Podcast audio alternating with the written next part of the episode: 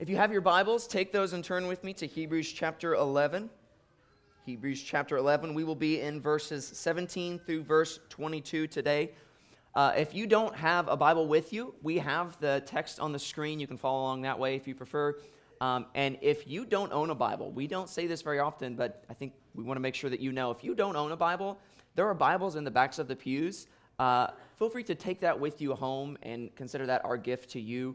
Uh, we want everyone who comes to Redeemer Fellowship Church to own a Bible. And so if you don't own one, feel free to take that with you and consider that a gift.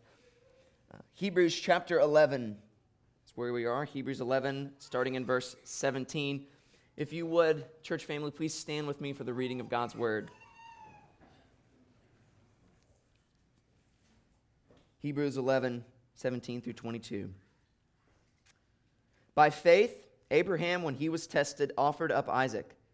And he who had received the promises was in the act of offering up his only son, of whom it was said, Through Isaac shall your offspring be named. He considered that God was able even to raise him from the dead, from which, figuratively speaking, he did receive him back. By faith, Isaac invoked future blessings on Jacob and Esau. By faith, Jacob, when dying, blessed each of the sons of Joseph, bowing in worship over the head of his staff. By faith, Joseph, at the end of his life, made mention of the exodus of the Israelites and gave directions concerning his bones. This is the word of the Lord. You may be seated. Let's pray. Lord God, we come now to this time in our worship service where we dedicate our attention, we dedicate our time, and our energy directly to your word. Lord, we ask today as we study your word, as I preach today, Lord, that you would bless this time. Lord, that it might be for us a means of grace by which we uh, receive the blessings of Christ Jesus. Lord, I pray today as uh, the words come out of my mouth, Lord, that you would guide them, that you would direct them, that by the power of the Spirit they would go forth, and Lord, that it would serve some good for the congregation. And Lord, where I err, I pray that you would correct in the, hearer, in the ears of the hearers and in their hearts and in their minds. We pray this in Jesus' name. Amen. Well, I am so thankful today to get to start this worship service with a baptism um, for various reasons. Uh, namely, we don't get to do this as often as we would like. And so every time we get to, to baptize someone, it's a, a reason to celebrate. But when I think about baptism, and even this morning, as myself and Adam spent time uh, bringing in this horse trough into the sanctuary and taking time to fill it up making accommodations to where the mess wouldn't be too big, and, and going through all of the rigmarole makes me think that there are probably people out there that would say, that seems like a lot of work. Seems like a lot of work. Why not just do it the way other churches do it? Why not just sprinkle on the head? Why not just anoint with oil or, or, or the like? In fact, the first time we did a baptism, we asked the church that we were using their space, hey, is it okay if we do a, a baptism here? We have someone that came to faith in Christ and we would like to baptize them. And her response was, well, yeah, sure. I, I think the pastor even has some uh, holy water from Jerusalem that, that you could use. I don't think he has enough for, for, the way that we baptize. Uh, but even in the, the act of, of all that we go through to bring in this baptismal and to to completely soak this individual right before we're about to gather together for worship. It is largely an inconvenience, uh, some might say, and indeed in ways it, it is, and yet this is the way the Lord has commanded us to do this. And as much as it is an inconvenience for us today, throughout history, baptism in this way was so controversial. And in fact, to baptize in this way at times throughout history was to risk death. That in fact, there were people who died because they were baptized by immersion as a believer. And you might ask the question why would it be that someone would, would go through such a great risk, would risk so much just to be dunked in water, just to be baptized the way the Bible says to be baptized? And I think it perfectly leads us to our text today and perfectly in line with all of Hebrews 11 to say that the reason that these Christians throughout history, throughout church history, would have been willing to risk their very lives and, in fact, die for the sake even of obeying the Lord in proper baptism is because they trusted in the promises of God. They trusted in the promises of God that this life is not all there is, that to identify yourself with Christ and his death, burial, and resurrection is worth the risk, and that whatever may come after that, whatever may be done to you because of that, it will be worth it even to the point of death because the promises of God are true. All those who choose to by faith to by faith and obedience identify themselves with Christ know that it is worth it. They do so because they believe the promises of God. And to believe a promise like that that might even bring about death for you is a powerful thing. And it's not something that we are all that accustomed to as human beings.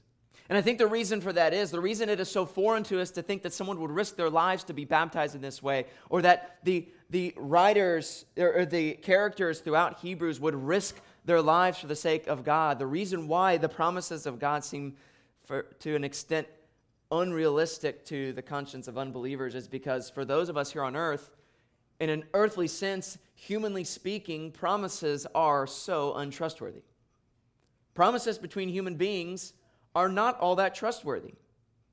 We make promises all the time, do we not?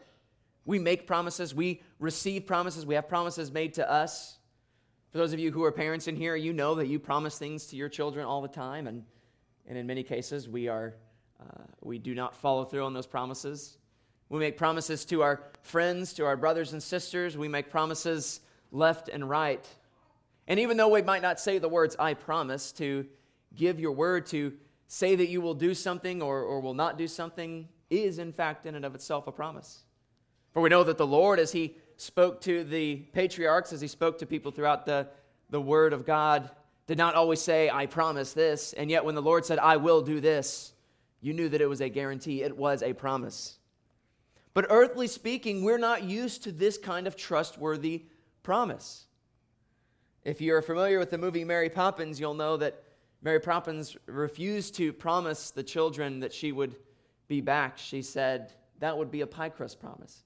Easily made, easily broken, just like a pie crust. And I would propose that, in a sense, all human promises are like pie crust promises. Because just as easily as we can make them, so regularly and so often and so easily they are broken.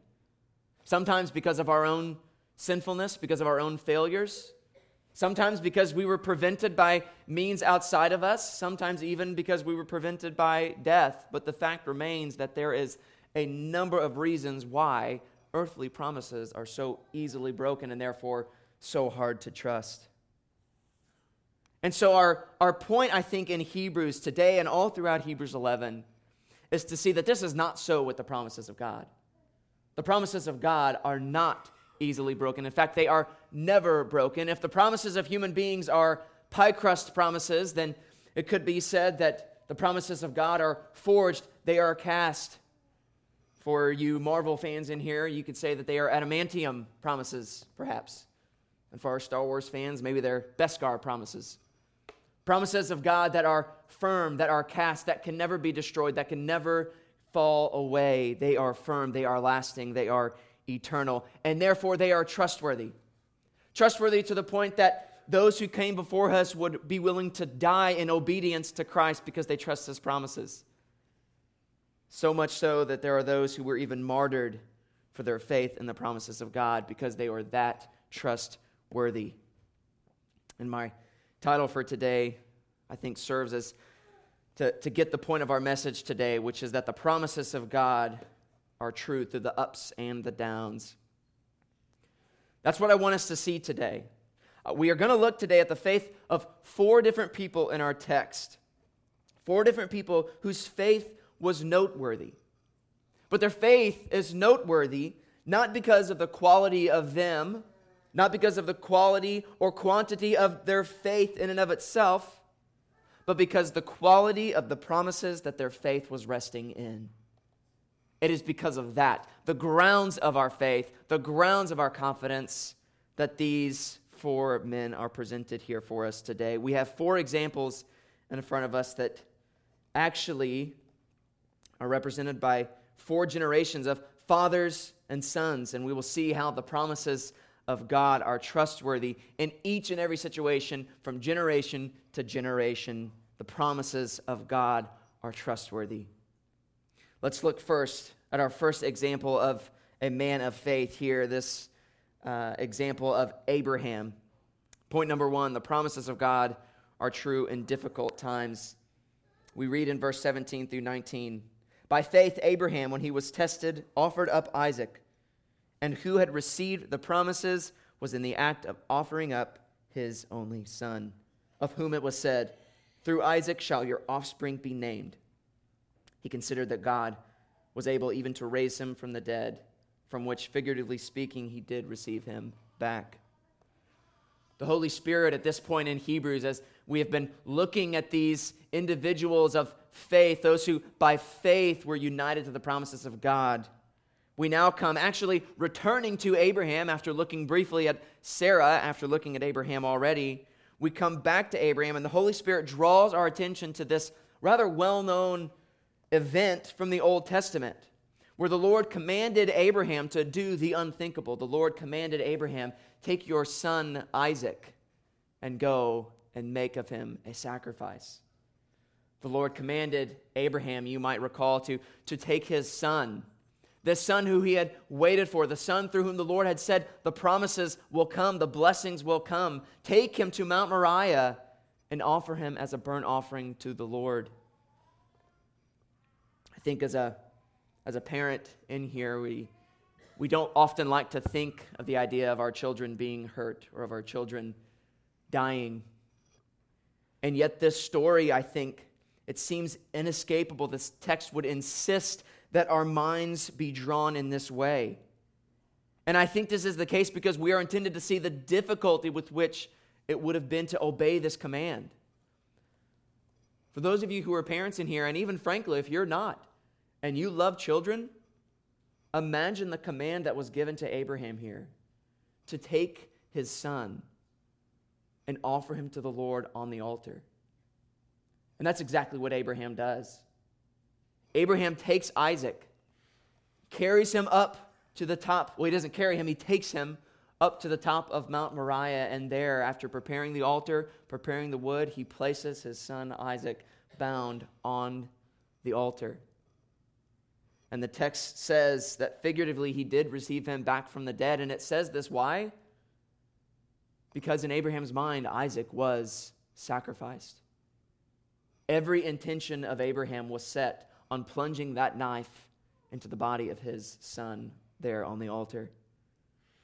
And we know the story. We know that miraculously the Lord stopped Abraham, said, Do not harm Isaac and then provided for him a lamb to be sacrificed.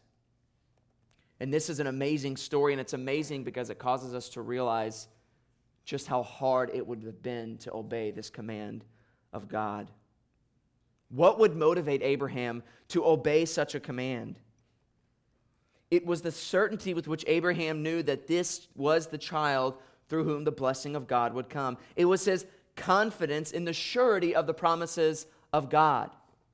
This is just how sure and how confident Abraham was that even his very own son he was willing to kill because the Lord commanded him to do so. And then what we see in verse 18, it seems as though would make this obedience even harder. In verse 18, he says of Isaac, Of whom it was said, Through Isaac shall your offspring be named.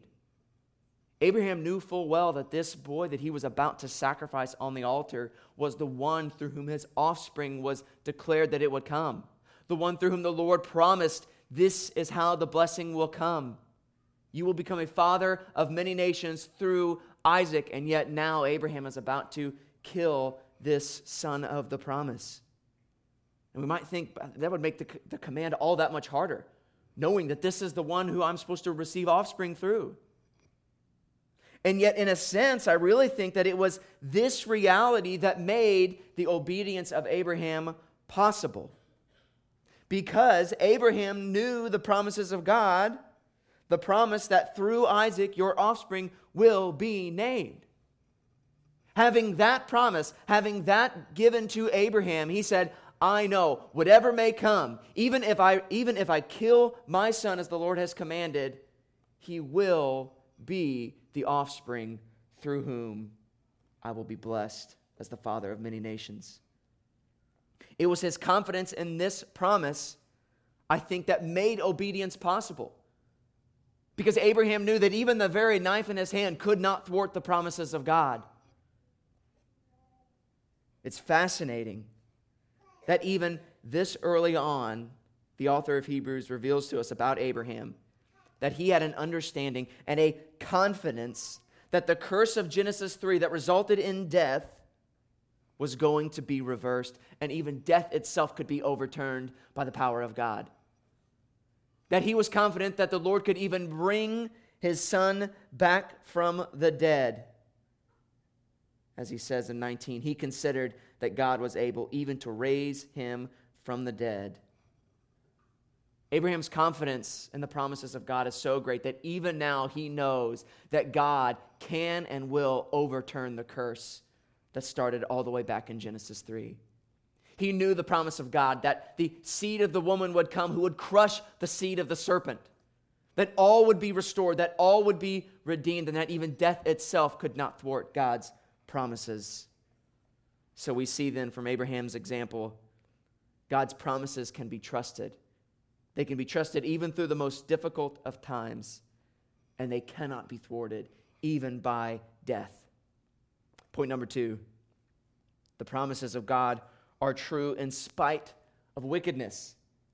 The next illustration we have, in fact, the, the very one who was just almost offered on the altar, who was almost killed, now is presented in verse 20. By faith, Isaac invoked future blessings on Jacob and Esau. Again, think with me back to this story of Jacob and Esau. It was a rather amazing and rather uh, sad story, if you think about it. Because how is it that Jacob was blessed by his father Isaac? It happened through a deception, did it not? Jacob having gone into his father, pretending to be Isaac. Who was Isaac? Or who was Esau? Esau was the firstborn, the one who the blessing was to go to. He was the heir, he was the firstborn. By all rights, by all accounts, Esau should have been the one to be blessed by Isaac. And yet, what happened?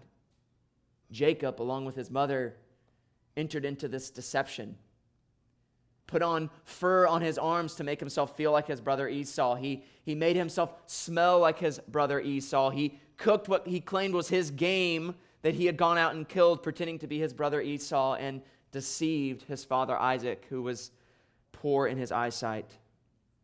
And ultimately, Isaac, in this deception, blessed Jacob. And it seems to be a strange turn of events that Abraham blessed the wrong son by accident, and yet what we see is that he still ends up here in Hebrews commended for his faith in the midst of this mixed up. In the midst of this wickedness, this deception, he is still, Isaac, commended for his faith in blessing Jacob. We hear the story of Jacob and Esau, and it can be very easy for us to sympathize with Esau, can it? That's not fair. He was deceived. He should have gotten that birthright. We maybe hear his plea and say, Father, bless me. Give me some blessing. And it seems to us as though Isaac certainly could have said, Forget what I said earlier, Esau gets the blessing. And to us, that might seem just. We read the story of of what Jacob did and still received the blessing. And we, we say, and I think understandably, that's not fair. That's not fair that Esau's blessing was taken from him and given to Jacob in this deception. And let me say this you are right. It's not fair, and praise God for it. Praise God for the illustration that we have here. Because what is behind our saying that this isn't fair is the fact that we know that Esau deserved the blessing because he was the firstborn. Jacob didn't deserve this blessing, and yet he got it anyway. And I want you to stop and think about that for a moment and consider why this would be good news for us. Do we deserve the blessings of God? Absolutely not. Absolutely not. The blessings of God are not deserved by us, even though we so desperately need them. And even though by God's grace they are granted to us, even though we don't deserve it. Pastor Alistair Begg says about this portion of Scripture that the blessings of God are not given to those who deserve them, but to those who need them. This is the good news for us today that the blessings of God are not given to us because of our, our deserving of these blessings, but rather they are given to us in spite of the fact that we are wicked and that we don't deserve these blessings. And yet the Lord has graciously bestowed them upon us. The song we sang earlier said that the Lord died for us while we were sinning. This is the good news of the gospel that we don't deserve the blessings of God, and yet they are ours anyway in Christ Jesus. What is the lesson that we should learn here? Should we learn from this story that we can somehow trick and scheme our way into the promises of God? Absolutely not. Jacob is not put forward here in this story as an example for us to follow. What we ought to see, what we ought to consider, is the faith demonstrated by Isaac, that he believed that the promises of God were trustworthy and true, even when they were bestowed on wicked men. Isaac's confidence and the promises of God were so sure and so firm that he knew that even Jacob's wickedness was not enough to thwart God's promises. And that is good news for us today. So we've seen that God's promises are true in spite of difficulty, they are true in spite of wickedness. And now we see in the next portion that the promises of God are true in spite of confusion. We see this in verse 21, this story now of Jacob, the one who has just deceived his way into getting the promise. Now he is commended for his faith, saying, By faith, Jacob, when dying, blessed each of the sons of Joseph, bowing in worship over his staff. And I would wager that this is a story that many of us have completely forgotten about, completely glossed over. It's not one that we think of often when we think of, uh, of the story of Jacob. And yet, this is the illustration that we are giving the story of when Jacob blessed the sons of Joseph, his grandchildren. And I, I, want us to, to look at Genesis 48, this event and where Jacob blesses his grandsons. Genesis 48, verse 13 through 19. I want to read for us today. You're welcome to turn there with me. You can listen if you would like. Genesis 48, 13 through 19, we see says this.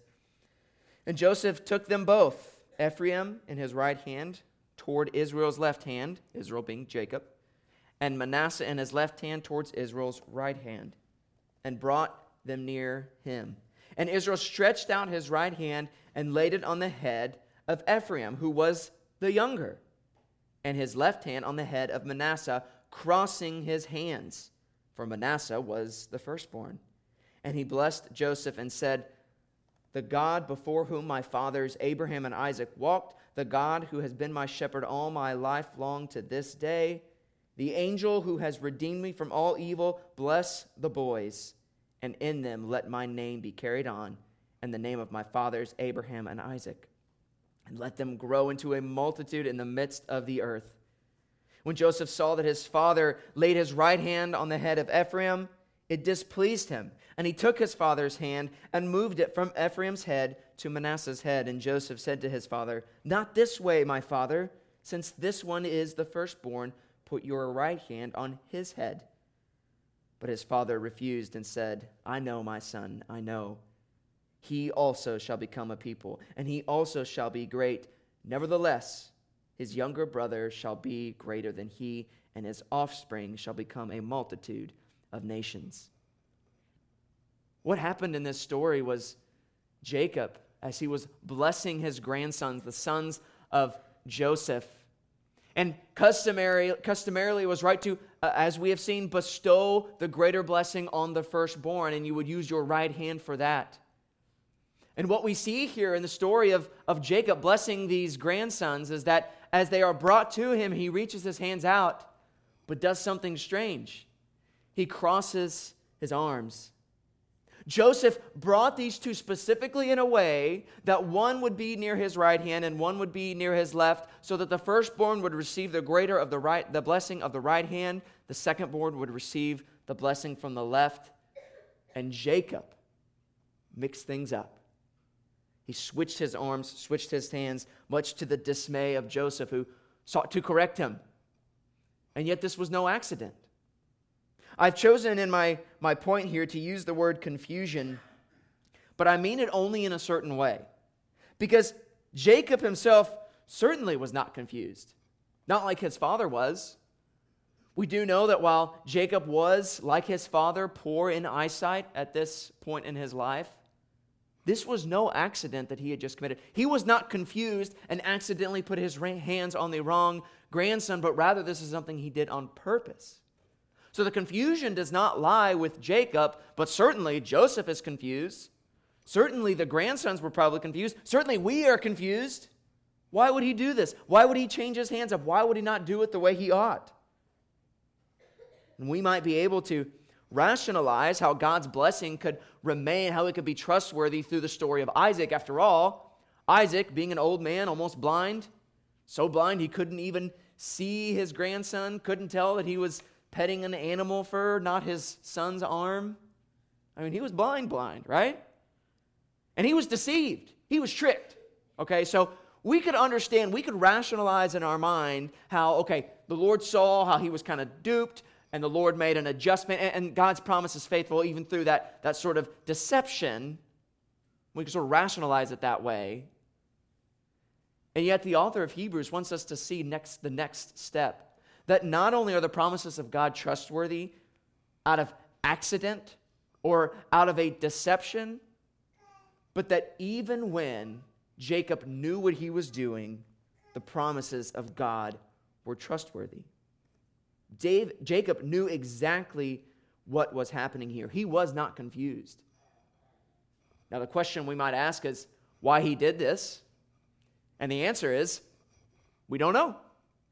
We don't know why Jacob crossed his arms and blessed the opposite one.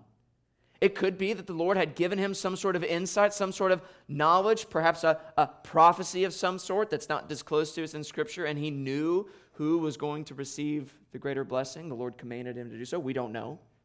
It could be that he was simply following in line with what seemed to be a pattern as over and over again through Scripture, we had seen the lesser be blessed rather than the one who deserved it. We saw this in Jacob and Esau and Isaac and Ishmael and Cain and Abel. Over and over again, this was the pattern. So perhaps Jacob saw this pattern and, and sought to continue it so that the Lord's promises might be glorified even through those who don't deserve it. But we don't know. But one thing we do know, and one thing we can see, is that in spite of what might seem confusing to us, in spite of what might seem wrong to us, God's promises and his blessings cannot be thwarted, even when someone does this on purpose. The promises of God are true. And then, point number four, finally, verse 22 directs us to the story of Joseph. And point number four, the promises of God are true, even when everything is awesome. Now, if you know the story of Joseph, you know that for Joseph, everything was not awesome all the time. In fact, Joseph had it pretty rough. Was sold into slavery by his brothers, was thrown into prison wrongly, going from a slave to a prisoner, and then ultimately making his way to the very courts of Pharaoh.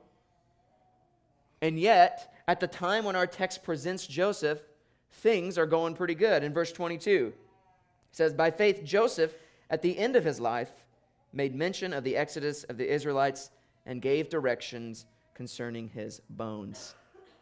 The fourth and final character that we have presented here, Joseph, is a fascinating story that is presented for us here. Because if you know the story of Joseph, it's one of the most amazing, one of the most uh, gospel centered stories in all of the Old Testament. You will hardly find a, a more typological picture of Christ in the Old Testament than that of Joseph. And of all the things that happened in Joseph's life, what could be said about Joseph? Tons could be said. It could be said of how he so faithfully served, even as a slave in Potiphar's house, how he was faithful, how even when he was wrongfully treated, he still never lost hope, never lost faith.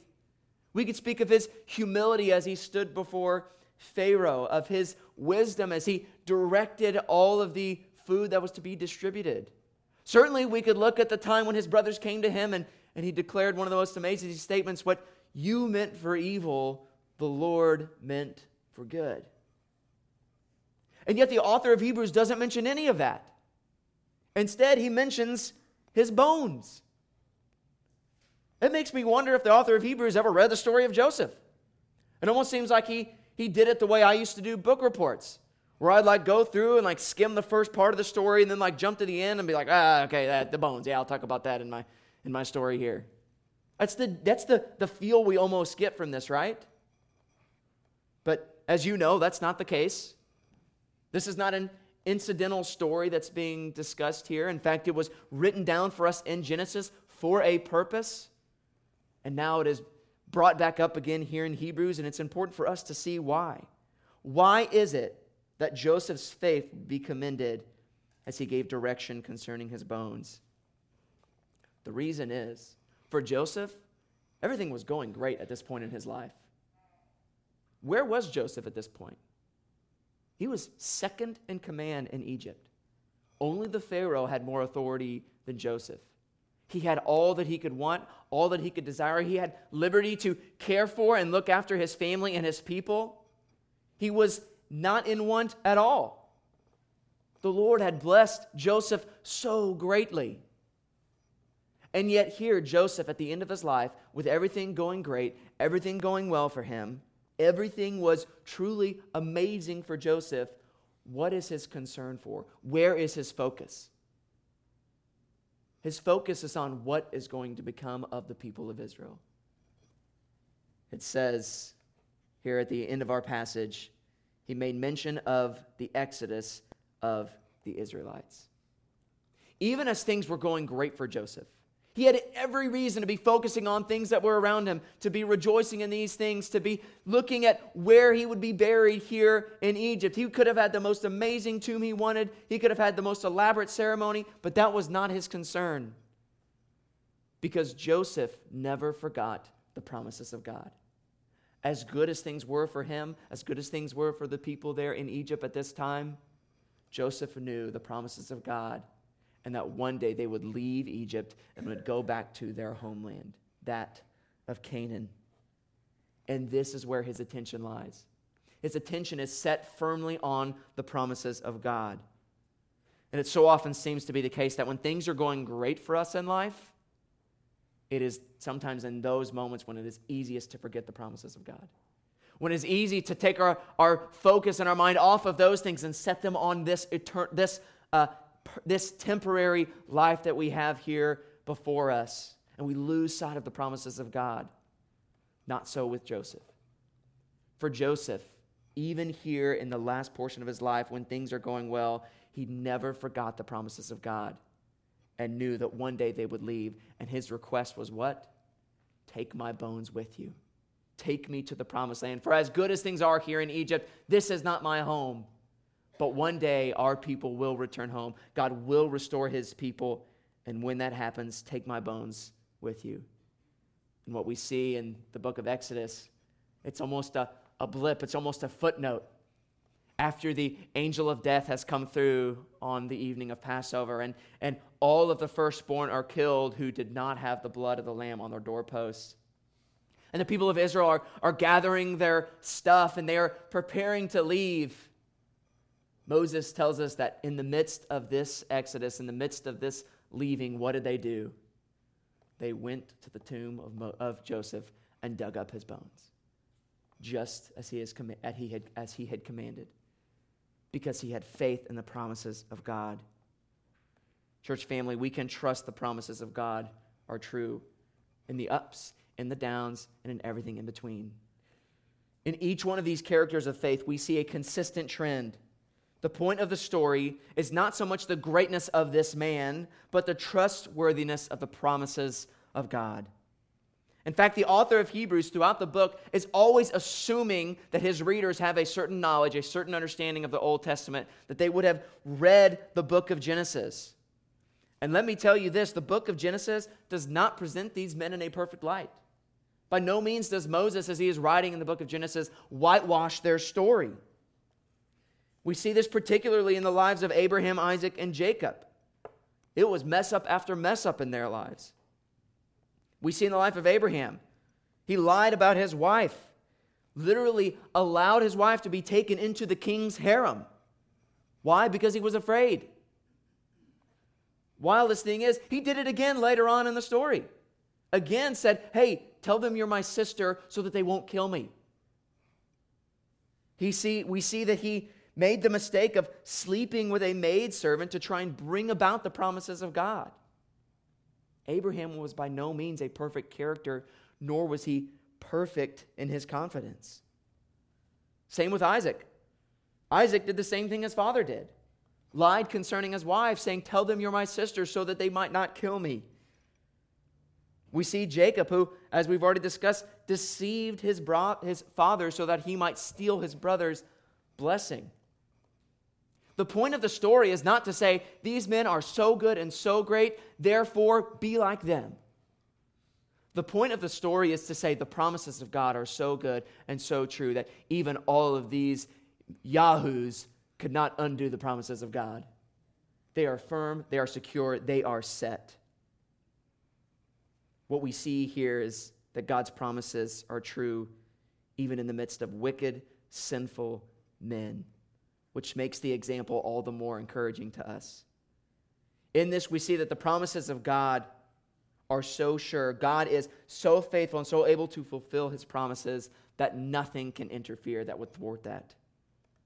Sin cannot thwart God's promises. Deception cannot thwart God's promises. Even human choice cannot thwart God's promises. They are true over and over again, from generation to generation, generation to generation this is where the good news gets really good for us because God has also given us his promise. Acts 2:39 says, "For the promise is for you and for your children and for all who are far off, everyone whom the Lord our God calls to himself."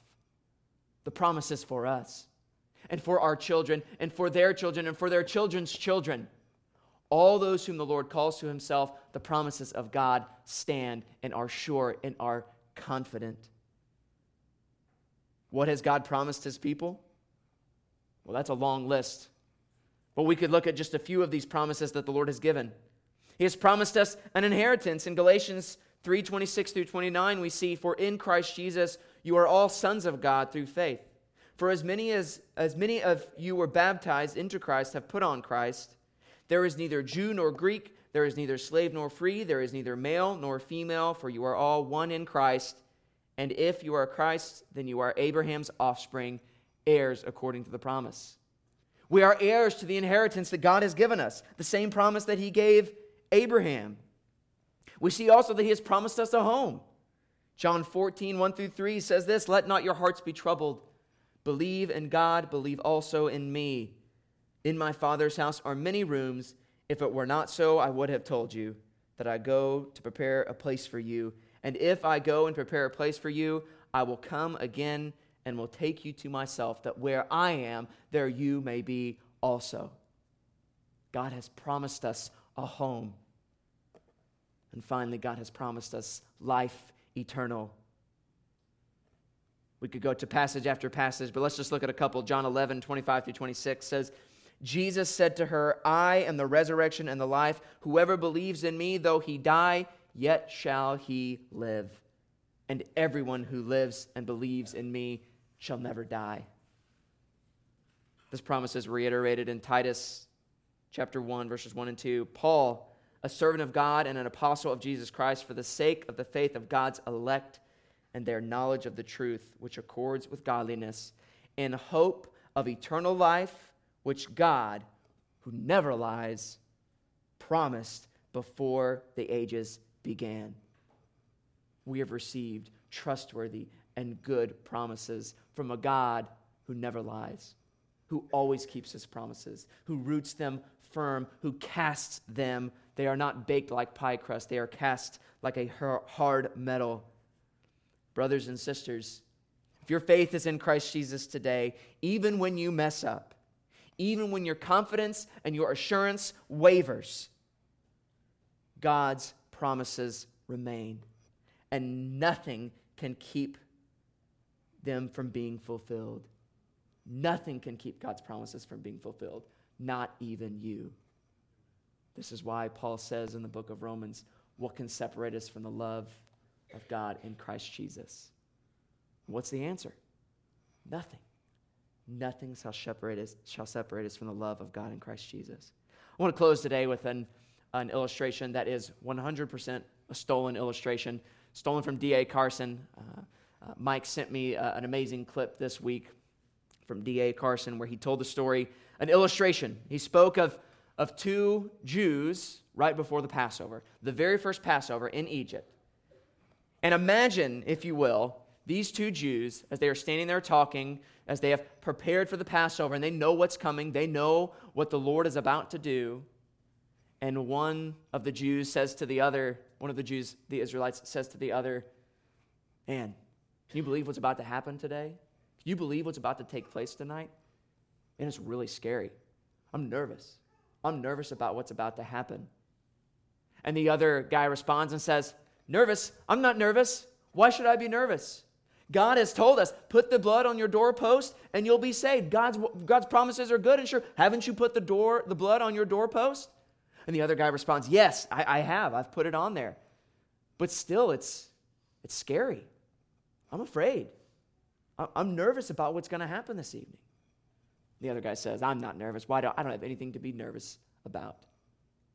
And then D.A. Carson poses the question who was saved that night during the Passover? Which of these two Israelites was saved?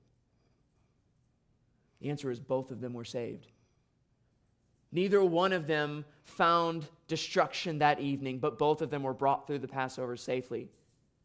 Because the Passover, the, the basis, the grounds of their hope was not on how firm it was or the quality of their assurance of their hope, but their hope was set on the fact that the blood of the Lamb was covering their doorpost. For those of us in here today, oftentimes we find it hard to trust the promises of God. We find it hard to rest assured. We find it hard to have confidence at times. And yet, in the same way, all those whose doorpost had the blood of the Lamb spread upon it, all of those who are united to Christ by faith can have confidence and will be saved. Not because the quality and quantity of our faith is so great, not because we exercise it in such a firm and vibrant way compared to other people, but because our faith is in Jesus Christ. It is the object of our faith that gives us assurance, not the quality, not the quantity. This is where our hope is. And, church family, if your hope is in anything other than Christ Jesus today, then I would encourage you the blood of the Lamb is not on your doorpost. If you are thinking for a moment that, well, if I just hide under my bed, maybe the the, the death angel will not take my child. If I just try and pray really hard or be really good, maybe I will be spared and don't have to put the blood on the doorpost. Church family, there's only one way. There's only one way to escape the wrath of God, the judgment to come, and that is through the blood of the Lamb, Jesus Christ. There is no other way. But rest assured in this if you are washed by the blood of Christ, if his blood has covered your sins, then you have no reason to be afraid. But even if you are afraid, trust all the more in Christ and his confidence and his goodness and his promises, for they are sure even through the ups and the downs. Let's pray.